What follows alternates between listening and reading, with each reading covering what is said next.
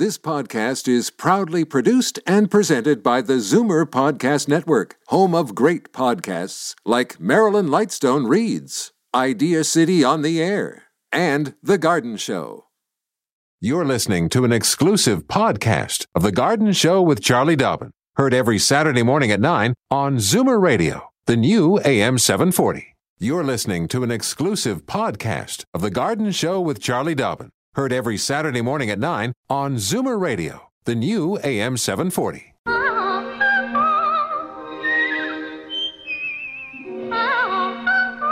Welcome, friend, to our weekly garden party. We hope you brought along your questions. Because it's time to dish the dirt. On the AM 740 Garden Show with Charlie Dobbin. And good morning. I'm your sous chef, Frankie Proctor. And uh, do you know that little opening theme? There is one listener that Charlie knows who ca- the, the woman's voice just drives her nuts when she hits those high notes. She, she turns down the radio just until that's over, then it's back counts up again. to 10 and then turns it back up. I know.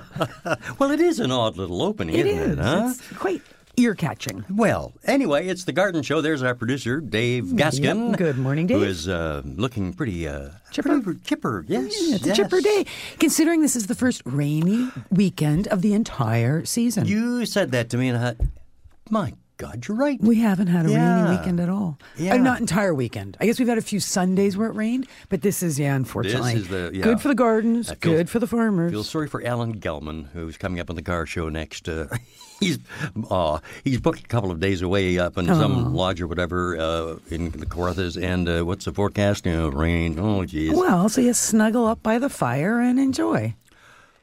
Oh, You don't have to go water brother. skiing. oh, okay. Well, Oh yeah. that. Oh, he's he's telling me yes, little Jack Daniels will not hurt. Yeah, exactly. That's who he's traveling with.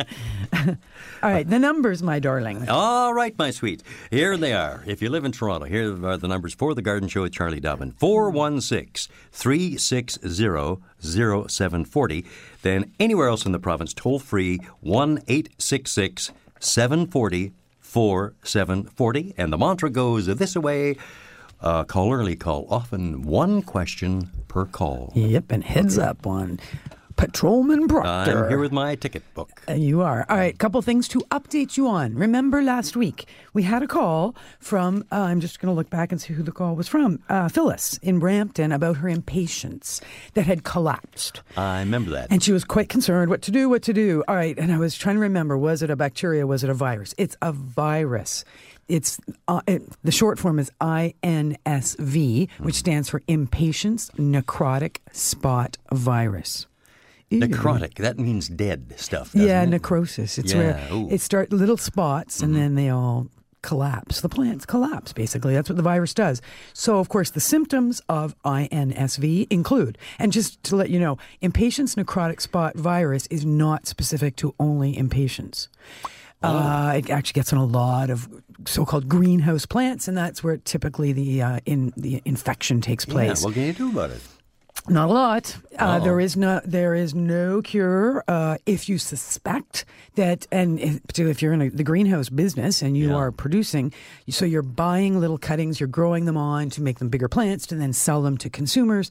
One of the biggest things is inspecting and, of course, making you know getting virus free, uh, you know, special certification, but still never trusting that. Inspecting, inspecting to make sure that you're not bringing this virus into the greenhouse where it will devastate everything. so the symptoms include black ring spots, distortion, wilt, and plant collapse. Uh, an infected plant remains systemically infected for its entire life. So once a plant gets this virus, it's it's there. The virus is spread among plants by an insect called a thrip and by vegetatively propagated plant material. So that, of course, you take a cutting from uh, an infected plant, you then have two plants with the infection. And the um, virus might not kill all the plants, right? Some plants can yeah. withstand the virus.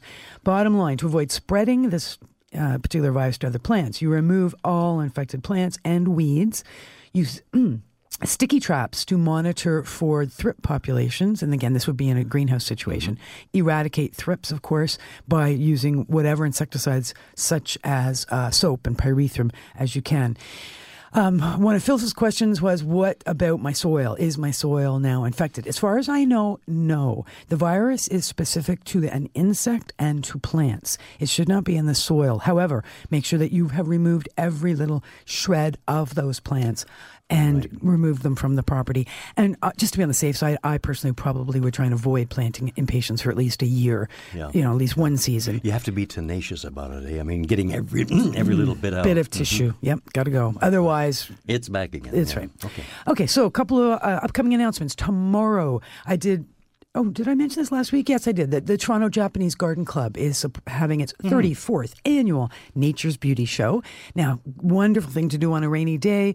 Uh, it's at the Momiji Senior Center, which is 3555 Kingston Road in Scarborough. I know you mentioned it because I'm looking at Dave Gaskin and he whispered in my ear, Mr. Miyagi. Exactly. Uh, when I said Karate Kid, yeah, he yeah, did yeah. that little gardening Bonsai, stuff. exactly. Bonsai, yeah. That little gardening stuff. That's why we call you the undergardener. Thank you very much. All right, plants will be for sale. There is a tea room. It's going to be a lovely place to be. Like I say, tomorrow afternoon, admission is five dollars. Next Saturday. Now, this is a very fun thing to do. It's an outdoor activity, so again, it's going to be a bit weather dependent. Um, Landscape Ontario, and you remember Landscape Ontario? Mm-hmm. That's where Dennis Flanagan, where he works, and he yep. is the he's my my um, sous chef, if you will, my sous host. He steps in when I'm not here.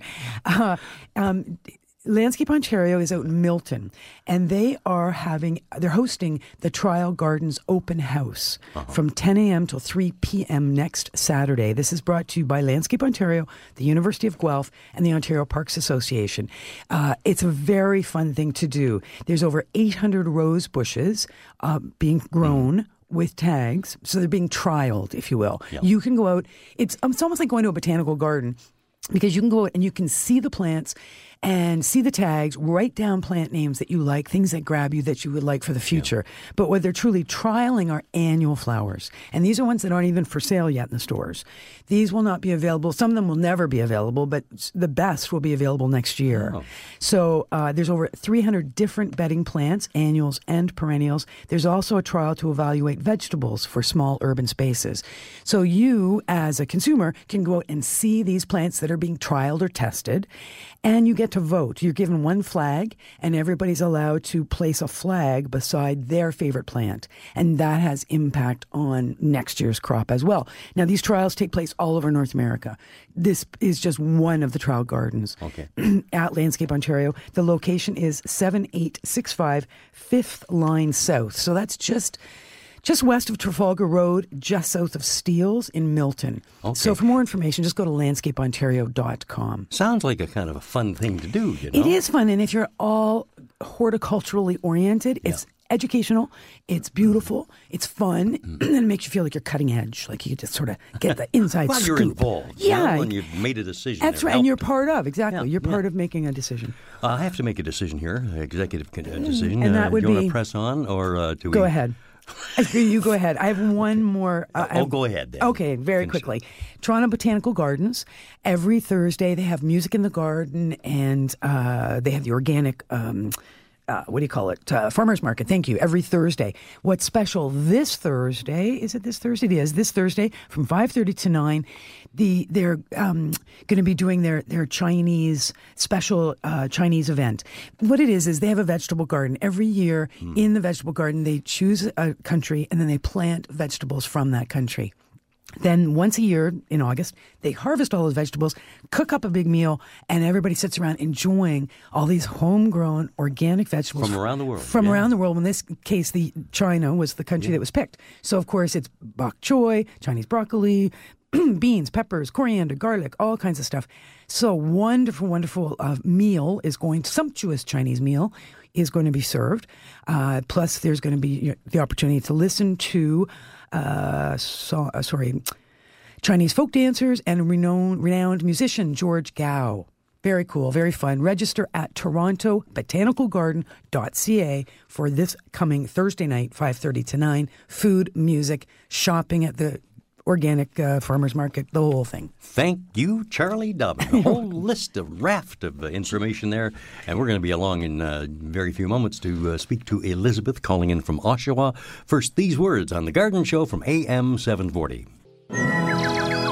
Don't change the radio station Just because the weather changes, garden tips and advice all year round. This is The Garden Show with Charlie Dobbin, exclusively on Zoomer Radio, AM 740. And Frank Proctor here, uh, reminding you that you are listening to Charlie Dobbin, the only person in the world to uh, win a gold medal in potato throwing at a backyard event. And uh, I think uh, that well worth mentioning with the Olympics on and everything. Yeah, I've got my Olympic jacket on and everything. Yeah, oh, I know, I know. Well, let's get out of the line there to Oshawa and say hi to Lu- Elizabeth. Hey, good morning. Morning, Elizabeth. Good morning, Charlie.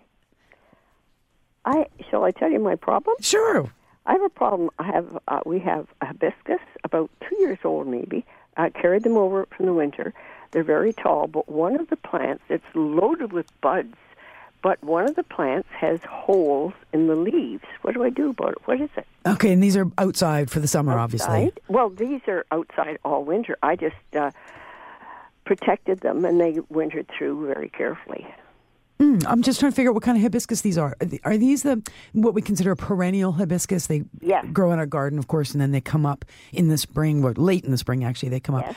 Uh, okay, the so bunch of holes, like like shotgun kind of holes in the leaves, like somebody shot a shotgun. Kind of round holes. right on the edges, No, sort of in the middle. in the middle. Okay, yeah. So I mean, just on one plant. The other plant right beside it is fine. As I say, it has just loads of buds. But these holes appeared. Hmm. Now, I don't think of those hibiscus as having susceptibility to a fungus. Sometimes when we get holes in the center of the leaves, it's because the leaf material has actually become necrotic. Goes back to what we were saying before, not necessarily from a virus, but usually it's from a fungus. And then the, the tissue just drops away. So you end up with all these little holes in the centers of, center of the leaves rather than from the edges. Most insects chew in from the edge. So when we lose leaf material because of insects, that's usually what it's where they come from uh, in terms of direction. I would look very closely, study the plants. Are the leaves, do they look nice and green Does, Yes. other than where these Yes, holes have appeared? Well, uh, healthy green color, And- except for these little round holes. And no evidence of any insects on the plant? I don't see any. I, you know what? I wouldn't be overly concerned because remember, when we grow a plant like the hibiscus, we're growing it for its amazing flowers. Uh, they are huge flowers and they're often huge plants as well. As long as the leaves are green, it's, it's unsightly, of course, to have holes in the leaves, but it doesn't mean that the plant isn't thriving and photosynthesizing and doing what it's supposed to do. So I wouldn't, like I said, be overly concerned. I would keep a close eye daily, check the plants, top of the leaves, bottom of the leaves, stems, you know, keep a sharp eye. In the meantime, I'll look up and see if there's anything kind of specific that it might have gotten a hold of the plant. But I would, like I say, I wouldn't be overly concerned. As long as they're blooming and budding and looking fine otherwise, just continue with your good care. No fertilizer anymore for the rest of the season, of course. And then do your usual winter protection, mulching, etc. once, of course, frost has dropped them to the ground. Thank you very much. Okay. I just wish that your show could be two hours instead. Thank you. but thank you for your good advice. Oh, my pleasure. And I think Frank and I would love it. if It was two hours as Sure. well. We we do have fun doing this show. Absolutely, we do. Elizabeth, thank you very much for that call. Uh, let's go to Virginia in Grimsby. Hello, Virginia. Hello, Good morning. Charlie. I'm here. I have a big problem. Mm-hmm. I had a great big cactus, and uh, it bloomed beautifully. Now I took pieces off it, and I had a, a, another one grow, and it didn't bloom. So, what could do I do? What is the cause of it? Now this is a, a big cactus that falls down, and it has great big red flowers, and I don't know the name of it. Is it a prickly ca- cactus? Um, not really. So might might it be one of the ones like a Christmas cactus or an Easter No, cactus? it isn't a Christmas cactus and it isn't an Easter cactus. But the, um, this is long stems, Uh-huh. and they're not really prickly, but they have like, um, I guess you could could call little knobs all the way up, and the the flowers come out on those. Huh. You've got me you got me stifled. Okay, I'll tell you what conditions help make cactuses bloom. Number 1, being very careful to not overwater them. Make sure that they are dry out completely between waterings. Number 2, lots and lots of sun, whether it's inside your house or outside your house, you know, out in the summer I had it in the house on the north side, and then uh, it's out outside on the the uh, the south side. Okay, so you might want to reverse that. When it's outside, have it on the north side. When it's inside, have it on the south side. Because oh. remember, inside through the glass, there's a lot less sun actually getting through, and the south is much brighter than the north. And cactuses love sun; they'll take as much sun as possible. Yes. And I do find that many, just generally speaking, the succulents, the cacti, they will tend to set flowers when they receive some cool temperatures. It's often cool temperatures in the at night because in the deserts, that's exactly how it works, right? No matter where you are in the world, deserts get very cool at night and very hot during the day. Uh, and so if we can mimic those conditions, we'll often find that our plants that we are attempting to, you know, sort of enjoy the beauty of will do the best that they can if we can mimic the, the natural conditions they come from. So if there's any way you can have it right up to a window, you know what I mean, in the in the winter when it's so cold, it, it often these plants will not touching the window, but right in a nice cool spot like that can make a real difference as well when it comes to setting flower flower buds. I don't get much sun uh, in on the we- on the north side. no, nobody very, does. Very little. Do you have any windows facing south? Pardon? Do you have windows facing south? No, I'm in an apartment. Oh, okay. Yeah, so Yeah, that's the trick. And I have no south window. Uh, What a about a- neighbor of mine has it on her balcony what about for a- me. what about a grow to lamp? That's a good idea. Frank's suggesting perhaps um, inside in the winter use a grow light. Uh, you know, just go to the store, get out of it's just a very simple, can be a simple light bulb that sits in, in goes into a regular little desk lamp that is an actual light bulb mimicking the sun, just to increase your, your light level on it. You may find that will make a difference inside in the winter. I I thought perhaps it was a male plant and it just didn't want to. no, probably not. Particularly if you took cactus don't usually come males and females. But um, uh, the other thing is if you took it off a plant that did flower, sometimes it's a maturity The plant has to get to a certain age before it'll flower. But if you can send me a photo, I'd be able to identify the plant better and give you more specific information. What is the address? Uh, you want the mailing address or the email address? Mailing. Okay. Tell you what, you I'll give you you get a pen and pencil, and I'll announce the mailing address in about one minute. Great. Okay. Thanks. Okay, we do thank have you to. very much. Thank, you Thank for your you. call, uh, Virginia. Now uh, at nine twenty-four, we have to take a little bit of a break here, and then come back and uh, hopefully have a quick chat here with uh, Diane, I believe it is. Yep. Uh, no, Margaret. Margaret in Cambridge. Uh, okay, we'll be along with that in just a moment here in Charlie Dobbins' Garden Show. Fur and feathers and bugs of all size. There's more going on in the garden than we do realize. And should little creatures become a big problem, well, then you've got The Garden Show with Charlie Dobbin. Exclusively on Zoomer Radio, AM 740. And Virginia, I hope you have that uh, piece of paper and uh, pencil handy to jot down the address that Charlie will give you now for the station. And anybody wants to send me mail, I love getting mail. So it's 550, so 550 Queen Street East, Suite 205, Trana, Ontario. M, as in mother, 5A, uh, 1V, as in Victor, 2. Sorry. And of course, just put it to my attention to Charlie Dobbin at AM 740 550 Queen Street East, Suite 205, M5A 1V2. Exactly, and wonderfully done too. Well, Margaret in Cambridge, hello, and welcome to the show. Hello. Morning. Good morning. How are you? Good. How are you? Good. Um, I was. Uh, I have a magnolia shrub, and it's in bloom for the second time. Ah. Uh, oh, is that good or bad? Well, you know, it's just, it happens sometimes. It's Yeah, sort of. Should I be feeding it? No, nope, nope, nope, nope, nope. No? Don't be feeding any any of your plants. Anybody who's listening, anybody yes, who I knew that. Yeah, that's why I'm asking. yeah.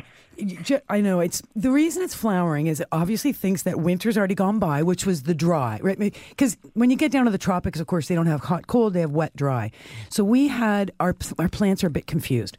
They think that that dry was winter, and now some of them set buds and are now saying, "Oh, it's raining, it's spring, it's time to start growing again." But don't feed them. Don't encourage this behavior.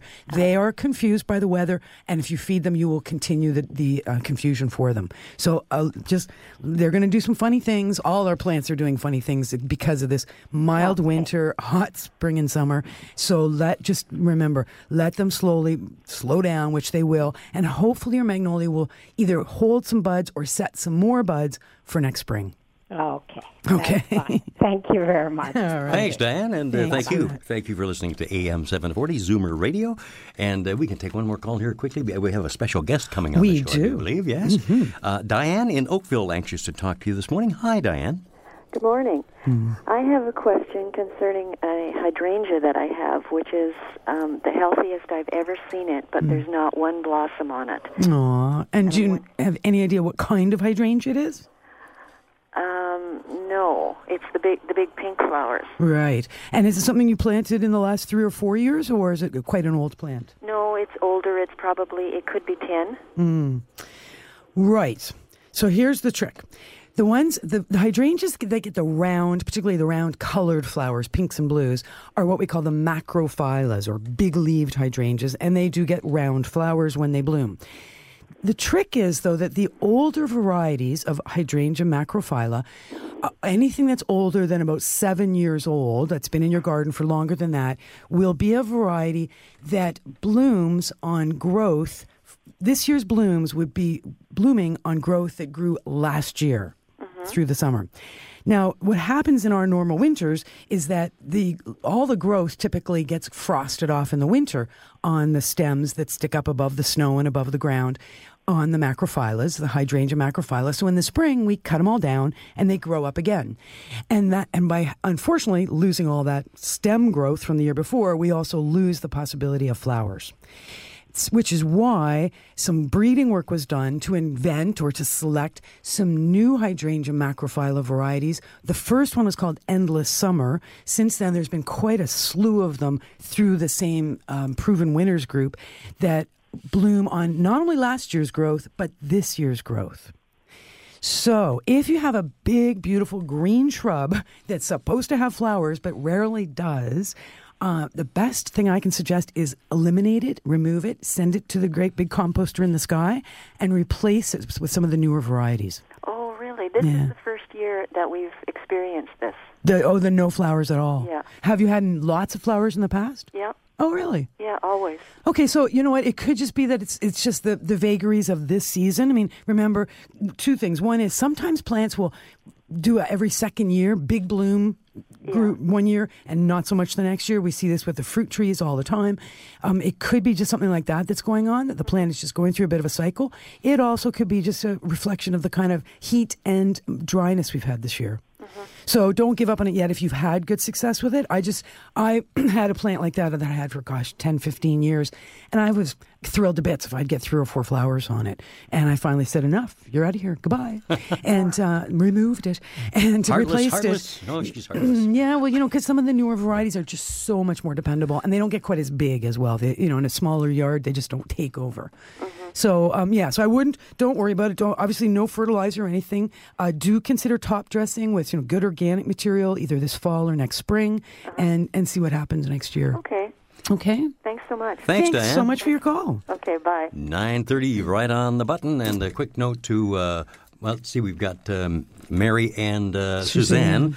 Uh, just hang on the line there, folks, okay? Uh, don't go away because we'll get, we'll get to you. We will, because we have a very special guest joining us right now. His name is Stephen Biggs. He's a journalist. He's This a- isn't the fig pig, is it? It is Stephen Biggs, the fig pig. But before before I let him jump in, I just want to tell you he is a journalist. He's a writer. He's a speaker. He's an educator, and he works with food, farming, and gardening. Good morning, Stephen. Good morning, Charlie. Good morning, Frank. Good morning, Stephen. I warned Frank that your new book, uh, the one all about figs, is one in which you refer to yourself as a fig pig. That's I right. like that. You know, you would The like. big pig. So your book is called Grow Figs, where you think you can't. Tell That's us right. about this book.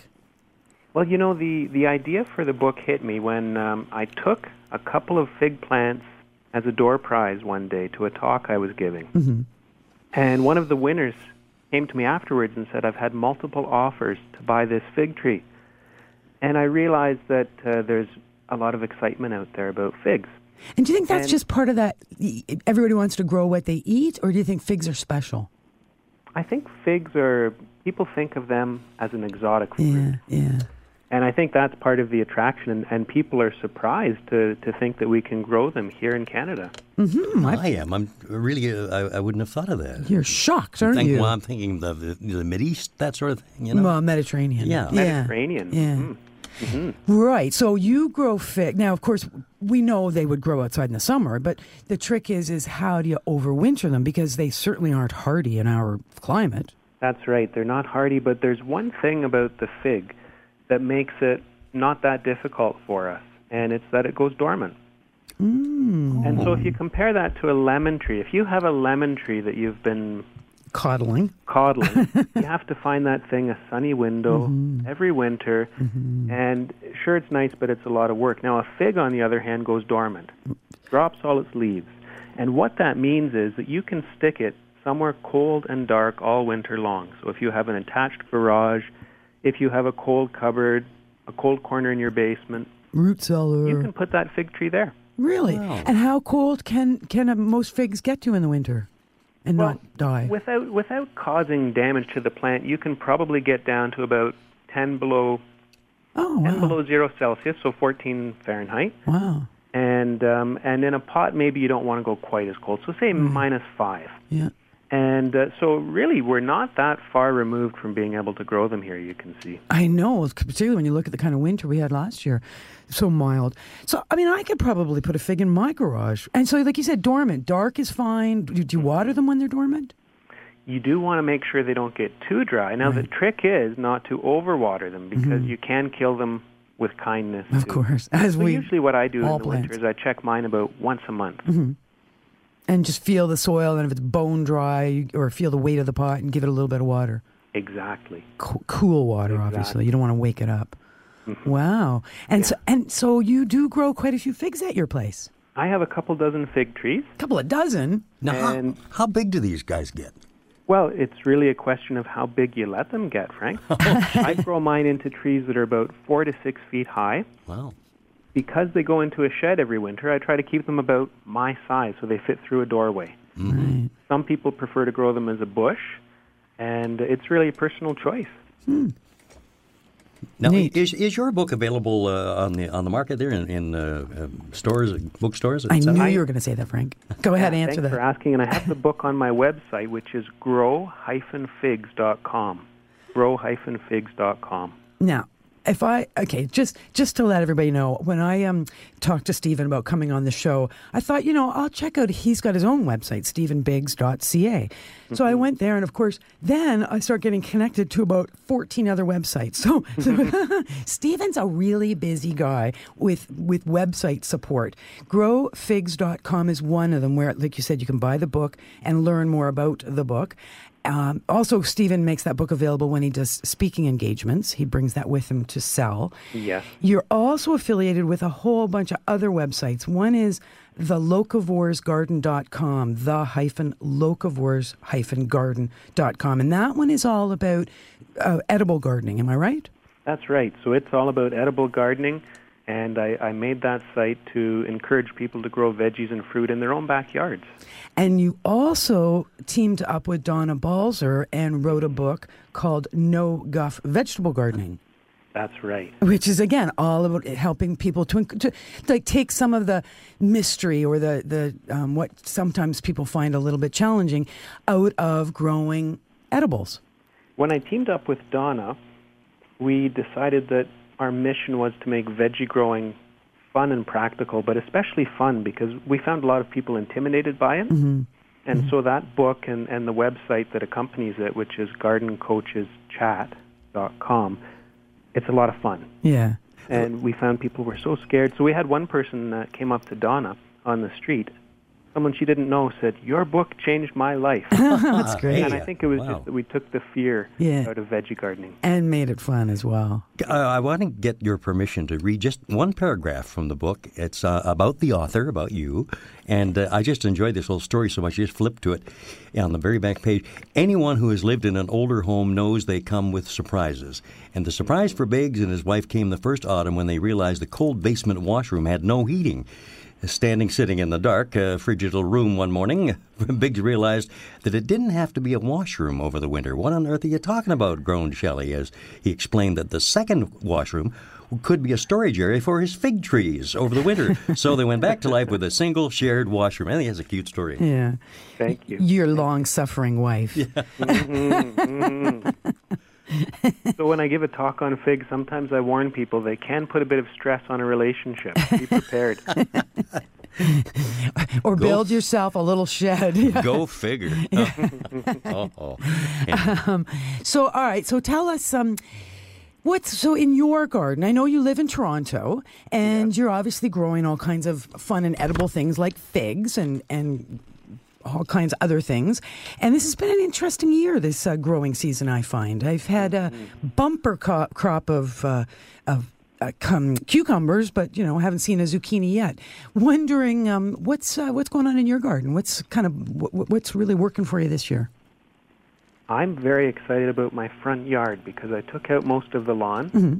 I made an edible garden out front. Mm-hmm. And the um, the plant that I like the most, and it's the same plant that gave me the best show last year, is the cardoon. The cardoon, I know. What a crazy plant. I love it.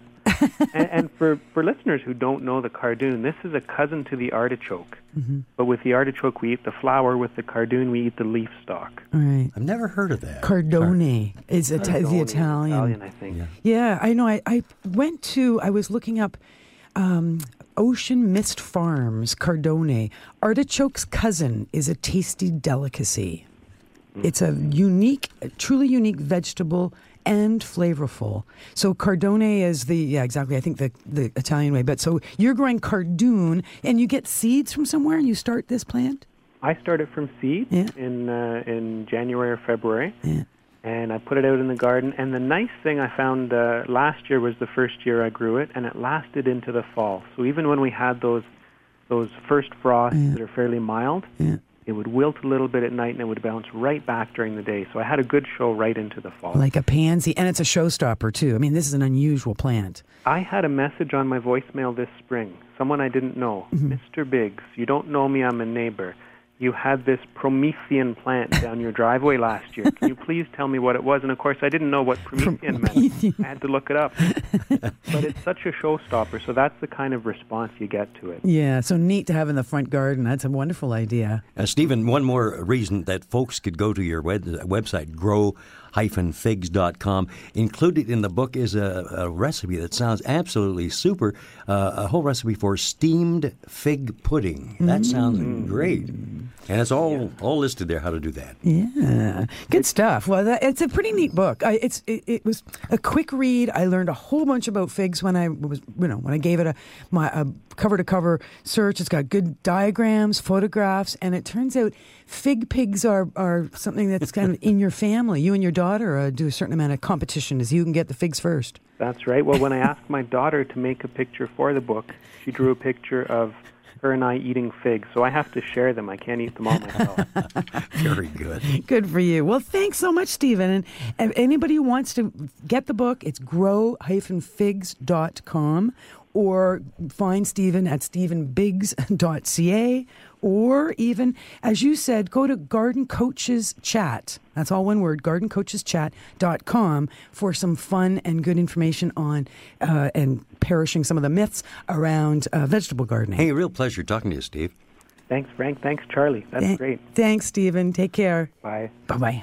There, wasn't that interesting? Yeah, I know, I. I had no idea you could do that, grow figs in this country. I've seen figs in greenhouses, but uh, as Steven said, that they want to go dormant in the winter Yeah. anyway. So you know you don't, you don't need a greenhouse. All There you you need is a place to store them in the winter. What you don't learn on the old garden show, I huh? tell ya. Hmm. 941, we better scoot along here. Uh, I'm going to take a bit of a break uh, and then come back to talk to Suzanne in Hamilton, who's been so very patient waiting for us. And we'll do that right after these words on Zoomer Radio AM 740. Daffodils and daisies, bluebells and begonias. forsythia and foxgloves, marigolds, magnolia, lavender and lupins, dahlias, delphiniums, stalks, phlox, hollyhocks, tulips, and sweet williams. You've picked the right place for everything floral. This is The Garden Show with Charlie Dobbin, exclusively on Zoomer Radio, AM 740. And uh, you're with the sous chef of the garden, too, Frank Proctor. Nice to welcome Suzanne to the line from Hamilton. Thanks for being patient and holding on there, Suzanne.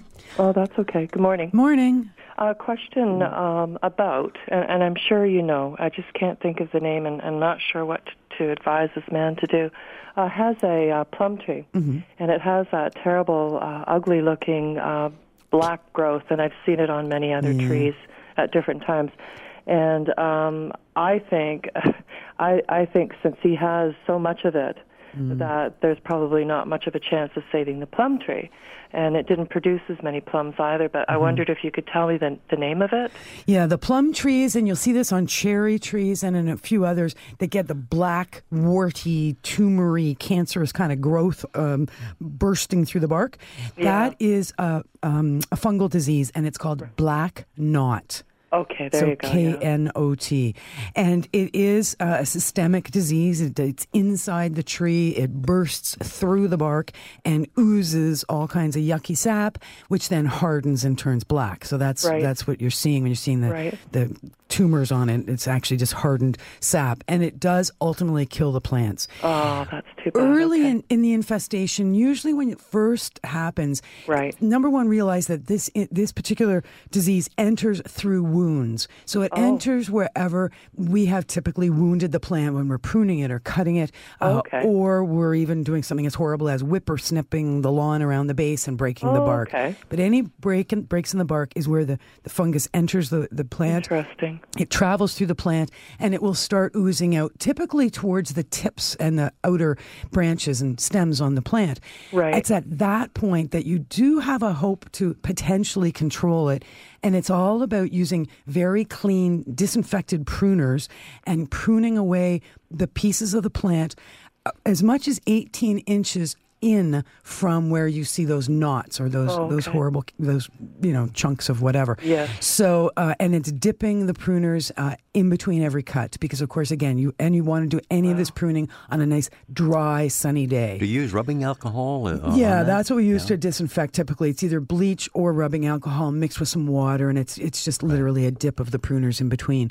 So, um, yeah, that. But if you're seeing it all over the plant and it's just really starting to go down, the best thing to do is to remove the plant and and remove it and get it right off the property because it continues to infest other plums and cherries in the meantime. Okay. And when I when I do my pruning on my my evergreens, I usually I just use straight um, um, what do you call it? Alcohol, rubbing alcohol. Is that okay? Um, it's okay. Uh, you, don't need to use straight though. You can cut it 50-50. You don't need it full. Uh, full I, I usually just take a cloth and and, and Oh, wipe white. it. Yep. Yep, that's fine, and that does. They, I mean, you are disinfecting the pruners when you do that. So, and it's always a good practice for sure. Okay. So good okay, idea. Well, thanks for all your help on that. Oh, my pleasure, and good luck with uh, with what to do with that plum tree. Yeah, well, I'll pass it on to him. I don't know if he has, you know, much much hope, but uh, at least we know and we know what to do anyway. And I would know what to advise somebody the next time. Yeah, good stuff. Well, thanks for your call, Suzanne. Thank you. Thank you. I don't envy uh, her Bye-bye. making that, that call to her neighbor there. We're knocking on the door. Da da da da da da. Your plant is Sorry, dead. it's Yeah, dying. Not, not Yeah, good. No. no. Uh, Mary in Brampton, waiting to talk to you. Charlie, good morning, Mary. Morning. Morning. You know, you are my Saturday wake up call. your program. That's great. A question about fertilizing the plants, as you were just talking about. Mm-hmm. What do I do with my outdoor flowering plants like hibiscus and fuchsia? Can I continue to fertilize them? And these are ones that you're going to bring in before frost. The uh, hibiscus, definitely. This will be the second season I'm bringing it in. And whereas the fuchsia, you're just going to let that They're- get frosted. They never come back the same. Right.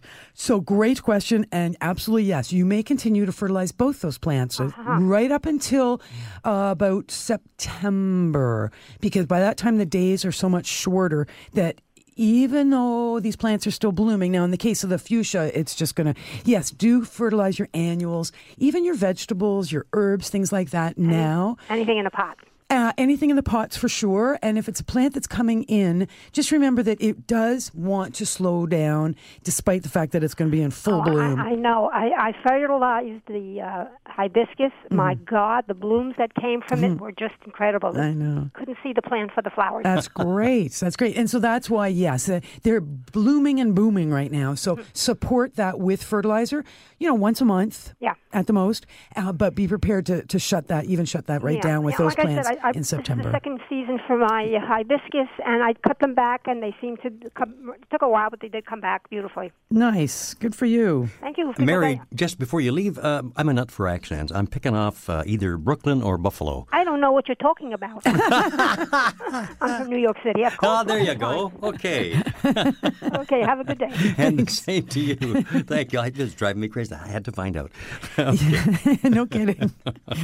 You are listening to The Garden Show from AM 740. Just in case you haven't uh, jotted those numbers down before, here they are again 416 360 0740 or anywhere else in the province, toll free 1 866 740 4740. And we shall return with more callers in just moments here on AM 740 Zoomer Radio.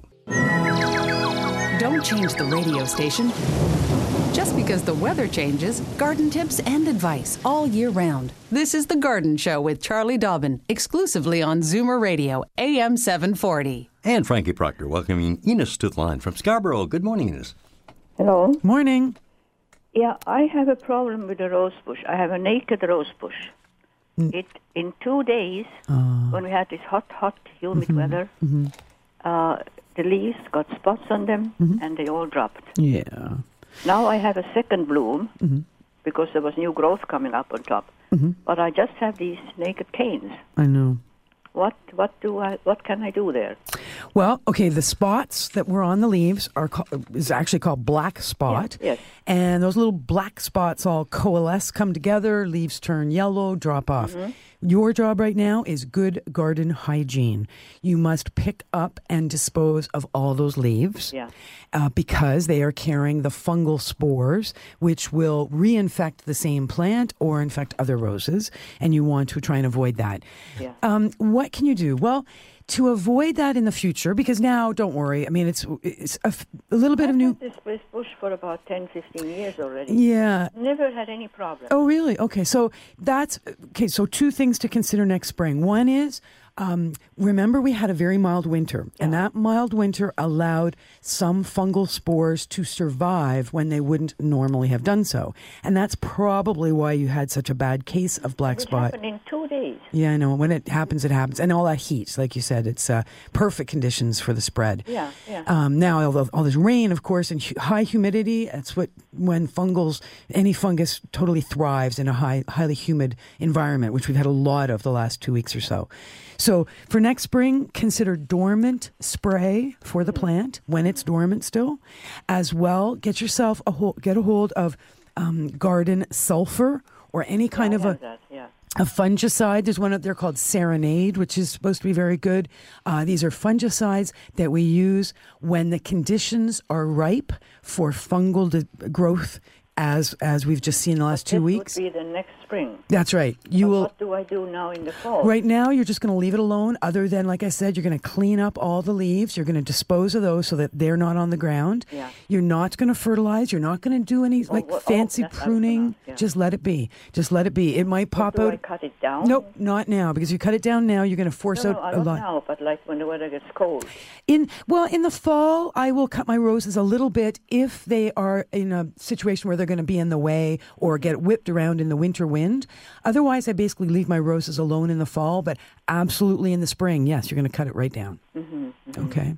And then you're going to start with all new fresh growth, and you're going to protect that growth with dormant spray early in the spring and fungicides when the weather gets hot and humid. Yeah, yeah. Okay. And this before somebody phoned about big chunks out of, of bite, bites out of plant leaves. Mm, the I have hibiscus. this with the hostas. They're not round. They're just like if so- something just took a chunk out of it. Yeah, in the case of the hostas, because again it's shady there, what we typically have problems with are slugs and snails. No, that's not slugs or snails. Oh, it's not. No, no, no, no. Okay. But something is just taking big chunks out of the leaves. And is it on the edges of the leaves or the center? No, no, in the, right from the center. Same thing in the center, yeah, dropping right through. It could be something to do with the humidity. You know, like I say, it's a the high. No, it's it's just that you can see something has just taken a chunk out. Yeah. Enos, we have to move along here. Uh, we're in the second question. There, so- That's right. And we Oh, have other we folks go. waiting by, okay? Thanks Thank you very call. much. You remember last week we had the first four callers were guys? I and do I remember thought, that. What the heck's going on? Uh, we have no fellas calling in. Aha! Except Gary got through in the line from Sutton. Good morning, Gary. Good morning. How are you? Good, thanks. Morning, Gary. Hi, Robbie. Um, blah, blah, blah. Lost my tongue there. It's okay. It's you got yeah you got thrown off because Robbie was here when when Frank was away. Anyhow, um, I bought a, a miniature lemon tree. Mm-hmm. I thought, but Oh. the fruit's all green, and it certainly tastes like a lime. Oh. Am I wrong, or is I was on the impression that down south, south, like Central America, South America, or something, Mhm. they didn't have lemons; they only had limes. Limes are grown in Central America. You're absolutely correct. Lemons are Don't grown. they call them limons? Um. Yeah. Well, limon. Uh, well, L I M O N is Spanish Yeah. for lime. Uh, what's confused me is how come I got green lemons? Well, lemons start green and then turn yellow as they ripen. Uh, But you're saying that when you take the fruit off, it really tastes and looks like a lime. And they're, are they round like limes, or are they more elongated like Yeah, lemons? it had the, it- well, it's sort of half, no, half between lemon and lime shape. I know what you mean. Yeah. Hmm. All right, maybe I didn't leave it on long enough. Exactly. That's what I'd be. And of course, you got lots of sun, and you fertilized, and you're you know doing all that kind of important Yeah, no, it gets TLC. it gets the direct sun in the morning till about noon. It could have been mislabeled. Lemon and lime trees look almost identical when they're not Mm-hmm. in fruit. Their leaves are so similar. I mean, they're you know same family, etc. So it could be that it was mislabeled and that you you know it said lemon and it's really a lime. But but let it give it a little longer. You never know. Those green green fruit could turn yellow. Okay. what about winter? What do I do with this thing? Yeah, that you bring in to your home prior to any cold weather. So by end of August, early September. And you put it in the hottest, sunniest window you've got. Hopefully, you've got a solarium or a southern facing window, bright and sunny. Okay. Okay. And uh, the other thing would be to remember to mist it in the winter. You know, get your little spritzer. Uh, Our homes get very, very dry, and these plants do not like it very, very dry. They like the hum- they they're loving this humidity that we've got going on right now. So Okay, if so whatever. well watered and misted in the winter. Yeah, don't keep it soaking wet. Let it dry down between waterings, but do what you Oh, can to increase humidity around it, whether it's spritzing or you know having a humidifier or just a tray of pan of um, gravel and water below. Anything you can do to increase humidity will be a good thing. Oh, okay, okay. Right now it's under the eaves for getting all this rain. So Yeah. okay, thank you very much. Thanks for your call. Thanks, Gary. And uh, hey, another guy's on the line here, Vince Would and you Bob stop Cajun. getting so excited no, about but- the men yeah, just folk like to calling? even things out. Yeah. Good morning, Vince. Morning, Vince. Vince. Morning, Charlie. A, a simple question. My neighbor and I are going crazy about tomato plants. Mm-hmm. They grow. They grow about over six foot tall, Mm-hmm. nice and green, and within a week, the leaves start turning yellow, Mm. and uh, and they go all the way up to the plant with fruit on it and everything else. And then the whole plant just collapses right before your very eyes. Yeah, all the leaves just, uh, except for the point, stays green, and we can't figure out why. The, there's you've got something called probably what okay now just quick question so are you getting any fruit does the fruit stay on it or no The Oh no, the fruit stays on it. okay it stays green on it but the leaves all turn yellow Right. Right. So the, there's many blights that tomatoes get, uh, and it, if you had, I think you've got something called early blight. So what I would do is um, do everything you can to increase air circulation around these plants. The when the blight happens, it uh, it's brought on by high humidity. It's brought on by really wet conditions and low air circulation. So get out there with your pruners once the rain stops. Pr- prune off everything that's yellow, and again, do not allow any of that to stay on the ground. Remove it from the property. Um, rem- and I- that that removing of the yellow leaves will open the plants up somewhat. The fruit should still make it turn color and be edible, uh, though you may lose that along the way. It's um it's one of those things that once once the blight happens, you can't do anything about it. There, it it certain um, varieties are more susceptible, and certain summers cause this blight more than others. This has been a good, dry, hot summer, so it's been good for tomatoes. But um, the, all the humidity we've been having lately is certainly causing some problems. So, like I say, it's got a lot to do with good air circulation. So maybe next year, plant your tomatoes a little further apart, and you'll have this problem less. Uh, uh, you know, some Charlie, we are suspicious because we are out of Bobcaygeon. We we are by the, the, the uh, lake, Mm-hmm. and we are the lower end of the land. Right. And maybe you're right, and not maybe you're right. Uh, you are right because circulation is it's not as much, Mm-hmm. and too much water because we hardly water it. Like Right. my neighbor and I, we don't put any water under. Right, but you're in a low low point there, so it's quite a moist spot. Yeah. So consider raising the, the tomatoes, raise up the beds, perhaps. Also remember to mulch your vegetables because the rainwater will not splash spores back up onto the plants from the soil if mulch is there. It helps keep the spores off and the plants will be healthier as a result. Okay, Charlie. Okay, thanks for your call, Vince. And take care. You thank, too. Thank care, Vince. You used the magic three words when talking to Charlie. You are right. you should have seen her smile. Of course I am. For heaven's sakes. Hey, I see the guys, uh, Dave Rediger and Yeah. Alan Gelman, uh, and special guest uh, getting set to up the engines yeah, there, Dave's and- Corner Garage on the way. That's right. And you're here for a little while yet? Yes, I'll be back just following the 11 o'clock news with all sorts of great music and special guests. Excellent, Yeah. excellent. Good. Well, have a wonderful day. Thank you so much, too, Frank, for all your great sous chef support. Thank you, Dave Gaskin. Thanks to all our great callers. We couldn't do this show without the great callers, so I and appreciate love all hearing that. you. Might as well give your email address too while we're just saying goodbye. if All you right. And for, do yeah, send send mail to C Dobbin, C D O B B I N at am740.ca. Thanks, Great. everybody. See you next week. This has been an exclusive podcast of The Garden Show with Charlie Dobbin. Heard every Saturday morning at 9 on Zoomer Radio, the new AM 740.